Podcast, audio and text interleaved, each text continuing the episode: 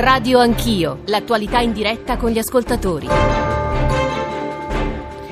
Buongiorno, sono le 7.38, bentornati a Radio Anch'io, al microfono Nicole Ramadori. Il diario della crisi, il senso della giornata di ieri e della giornata di oggi nei titoli dei principali quotidiani di oggi. Corriere della Sera, il governo nelle mani di Conte, Movimento 5 Stelle e PD dicono sì oggi l'incarico, lite sui vicepremier e sulla piattaforma Rousseau, Grillo, più ministri tecnici. La Repubblica, coraggio, Conte sarà dura, due visioni distanti, vicepremier e programma e primi ostacoli.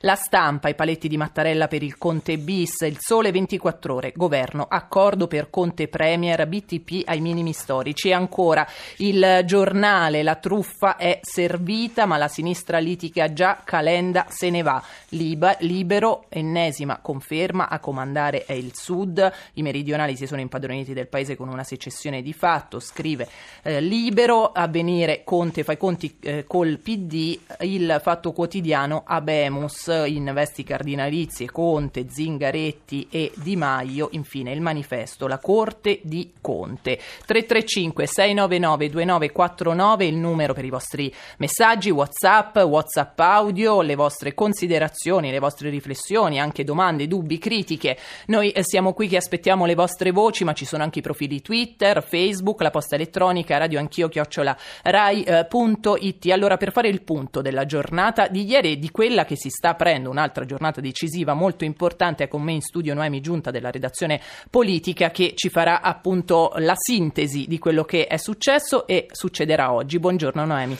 Buongiorno a te Nicola e a tutti gli ascoltatori. Partiamo da quello che accadrà tra poche ore, alle 9:30 di questa mattina. Il presidente ancora dimissionario Giuseppe Conte salirà al Quirinale per uscirne poi come presidente incaricato. Riceverà infatti dal capo dello Stato Mattarella l'incarico appunto di formare un nuovo governo dopo l'accordo raggiunto ieri tra 5 Stelle e Partito Democratico. Un accordo non facile, si è parlato fino all'ultimo di strada in salita, una strada ricca di colpi di scena, di tweet notturni, una gestazione davvero faticosa che ha portato comunque alla vittoria di quella che potremmo definire, Nicole, la Realpolitik. Poi certamente poi ognuno dei partiti la chiama chi inciuccio, chi responsabilità, alla fine potremmo accordarci su questo termine, Realpolitik. Tutto parte dalla mattinata di ieri, quando Zingaretti riscuote addirittura un applauso, una standing ovation unanime dalla direzione del suo partito,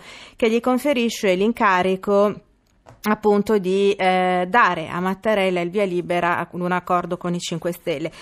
I titoli che tu hai letto rendono effettivamente il senso di un accordo ritrovato all'interno del PD, che però perde almeno un pezzo direi abbastanza pesante, cioè Carlo Calenda, che dice: tra noi e i 5 Stelle i valori sono troppo diversi, sono troppo distanti, io non ci sto, vado via, formo un nuovo partito. C'è però anche da registrare il no di un altro esponente, insomma comunque abbastanza importante, dei democratici, cioè Ricchetti, che in direzione ha votato appunto no alla relazione di Nicola Zingaretti.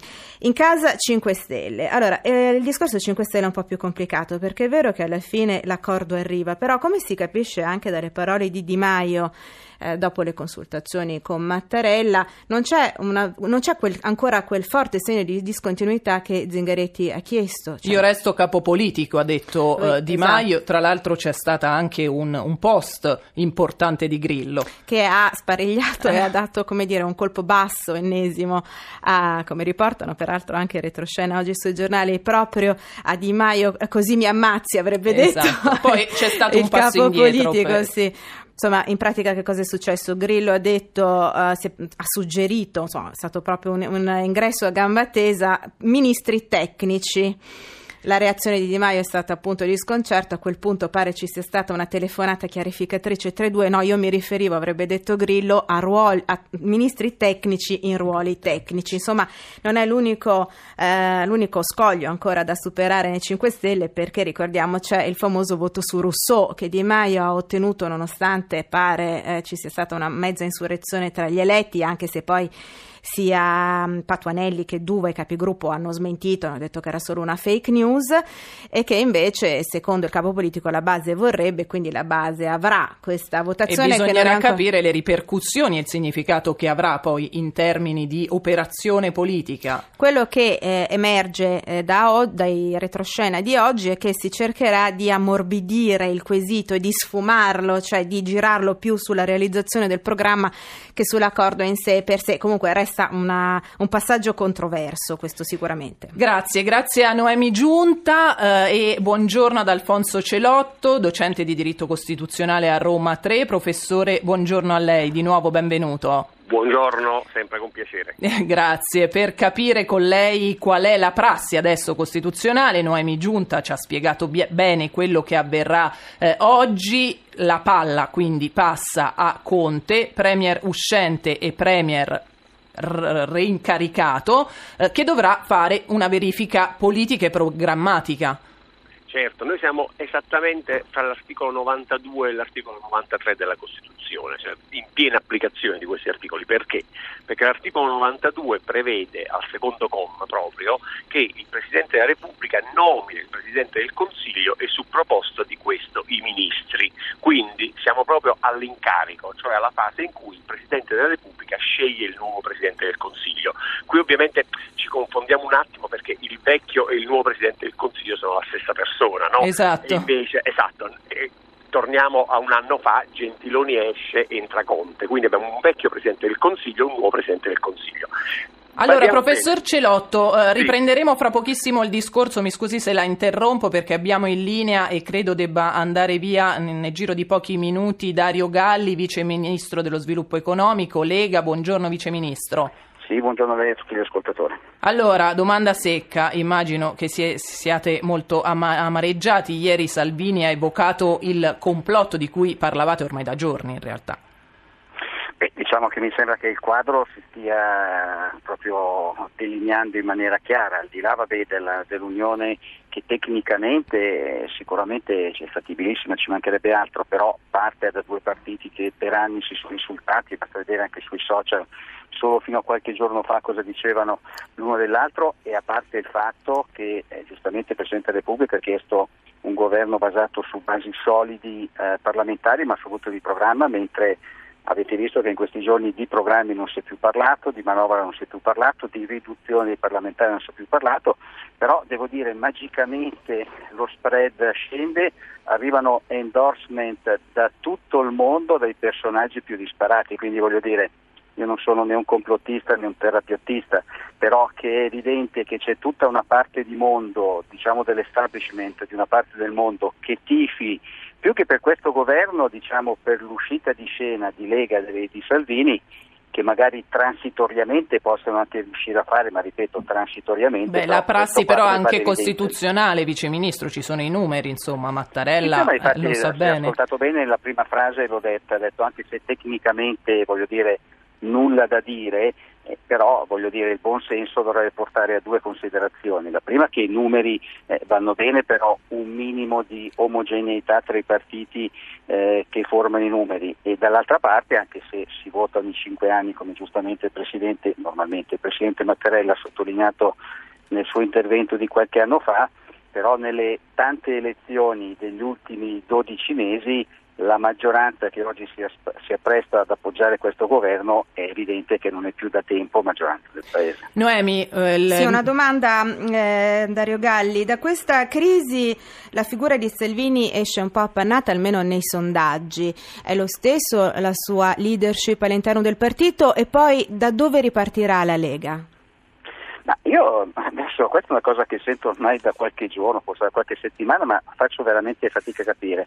Cioè, non è che nella vita ci sono solo i sondaggi, solo i sondaggi poi cambiano, aspettiamo qualche settimana quando questo governo sarà partito, quando avrà fatto le prime cose, quando avrà fatto i primi litigi che partiranno se non a ore, al massimo a giorni, aspettiamo quando le ONG con le loro navi ricominciano a portare 1.000-2.000 migranti irregolari al giorno e poi vediamo i sondaggi. Però detta questa cosa, il ministro Salvini, il segretario federale Salvini, ha fatto, devo dire, una cosa certo non usuale nella politica italiana, cioè a un certo punto piuttosto che tenere alle poltrone o chiedere un incremento delle poltrone, come avrebbe potuto fare tranquillamente il 27 maggio all'interno di questo governo, a un certo punto, con un'azione sicuramente forte, ha detto: ormai sono mesi che questo governo produce poco o nulla, o cambiamo, nel senso che non cambiamo maggioranze, poltrone, o cambiamo la volontà di fare di nuovo delle cose nell'interesse del Paese, oppure è bene che questo governo prenda atto di questa situazione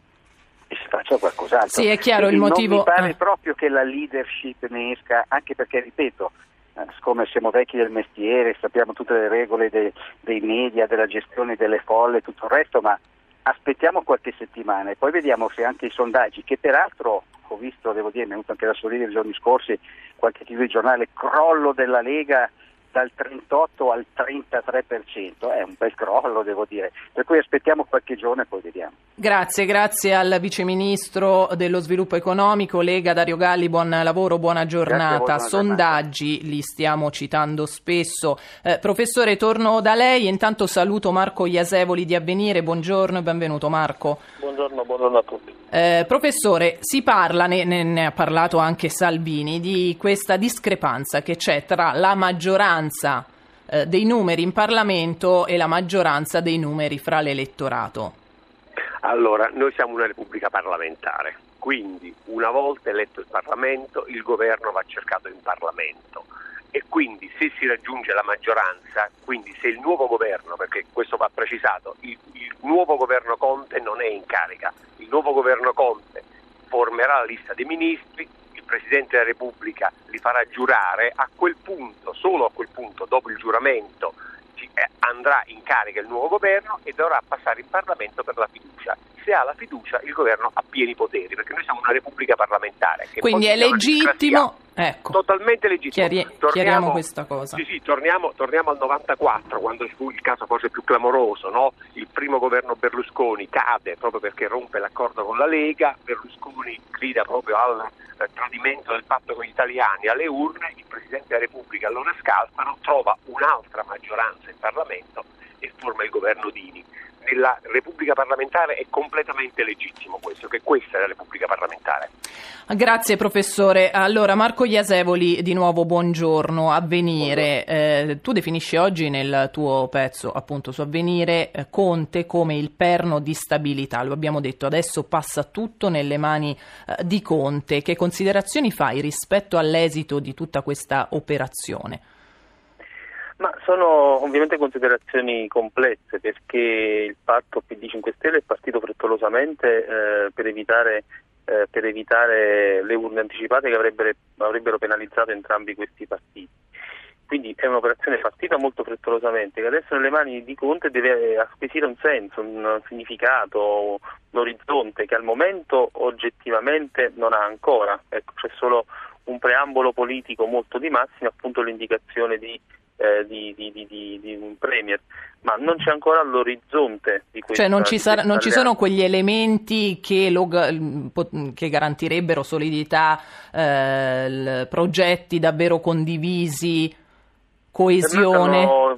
Potremmo dire che mancano al 70% e che sono tutti da costruire nelle mani di Conte, che il ruolo perno di stabilità vuol dire questo, che adesso il 70% del significato di questo nuovo governo lo deve costruire Conte attraverso le consultazioni, attraverso il dialogo con Zingaretti e Di Maio, cercando di comprendere fino in fondo quanto sono profonde le fratture sia nel PD sia nel Movimento 5 Stelle e se la prospettiva di lunga durata, di buona durata è veritiera, insomma se ci sono i presupposti per arrivare fino in fondo alla legislatura o quantomeno fino a una scadenza importante che è quella dell'elezione del Presidente della Repubblica. Quindi è un grosso lavoro quello che aspetta Conte, insomma non è il lavoro di uno che deve comporre le liti tra Di Maio e Salvini, ma è un governo Conte nel senso pieno del termine, di cui il premier avrà tutte le responsabilità, gli oneri e gli onori sicuramente. E torno dal professore, perché adesso i tempi sono meno stringenti, vero? Ci saranno dei giorni, verranno concessi dei giorni, probabilmente una settimana, 10 giorni si dice sui quotidiani, affinché Conte appunto metta insieme squadra e programma. Sì, assolutamente, non c'è un tempo costituzionale in questo momento, non c'è un termine previsto entro cui presentare la lista dei ministri, ci vorrà qualche giorno e in questi giorni ovviamente deve comporre la lista dei ministri da sottoporre al Presidente della Repubblica e parallelamente il programma, perché poi subito dopo il giuramento nelle mani del Presidente della Repubblica del nuovo governo, a quel punto c'è un termine di 10 giorni, entro 10 giorni, articolo 93 della Costituzione, presentarsi in Parlamento per la fiducia, e la fiducia viene data sul programma, quindi la fase costruttiva del nuovo governo sarà proprio questa, dal momento del mandato, quindi stamattina, fino alla formazione del governo, ed è un periodo in cui il Presidente del Consiglio incaricato si prende tutto il tempo necessario proprio per comporre la squadra e il programma, e qui si applica il vecchio famoso manuale Cencelli, no? Questa modalità di mettere insieme programmi, persone, numeri per comporre una squadra omogenea.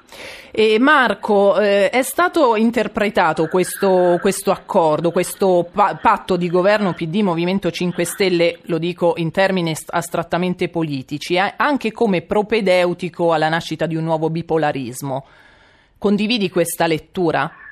È chiaro che posso dire che gli stessi ragionamenti li facevamo quando è nato il governo Lega 5 Stelle, no? Dove si immaginava che poi Lega e 5 Stelle sarebbero confluiti in un'alleanza unica nelle regionali, nelle amministrative, si sarebbero presi il paese attraverso il loro consenso popolare che sommato dava sempre i termini di una maggioranza effettiva. Sono discorsi in itinere, molto, a mio avviso molto prematuri, che dipendono proprio dall'andamento di questo governo e anche da come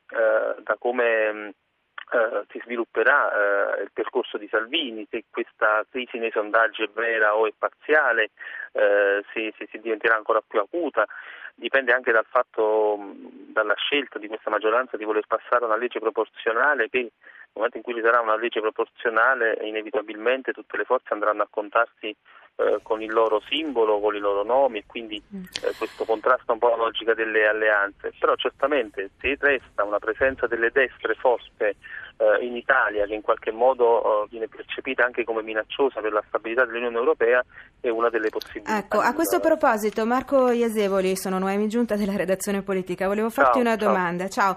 Quanto fanno gioco secondo te a Conte i messaggi di sostegno che gli sono arrivati dall'estero, a cominciare dal tweet di Trump e anche il tweet di Altmaier della CDU, il ministro tedesco delle finanze, che dice good news from Italy, cioè buone notizie dall'Italia. Mario Monti oggi, insomma, che non era proprio in viso alle cancellerie straniere, dice io non li avrei accettati, sono interferenze. Anche Monti le ha accettate quando è diventato premier italiano, insomma, è chiaro, poi tutto viene letto in base al momento contingente. Gli hanno fatto sicuramente gioco nel determinare anche diciamo così il sì convinto del PD, gli hanno fatto gioco. Non gli faranno gioco in una dialettica interna parlamentare italiana, perché darà un argomento fortissimo alle opposizioni, darà un argomento fortissimo alla Lega. Tuttavia il significato di questi endorsement internazionali, in particolare di quello di Trump, non sfugge nemmeno a Salvini. Stiamo parlando del sovranista dei sovranisti che, dovendo scegliere tra Conte e Salvini, senza indugio indica Conte. Vuol dire che insomma il sovranismo sì, magari può essere un'idea affascinante, però sta sempre dentro una rete internazionale, sempre dentro una cornice di rapporti internazionali. E si è vista anche la reazione, l'ha dimostrata la reazione a questo tweet Salvini. Grazie a Marco Iasevoli, grazie al professor Celotto. Noi adesso diamo la linea al GR1, ci risentiamo fra poco sempre con Diario della Crisi. A dopo.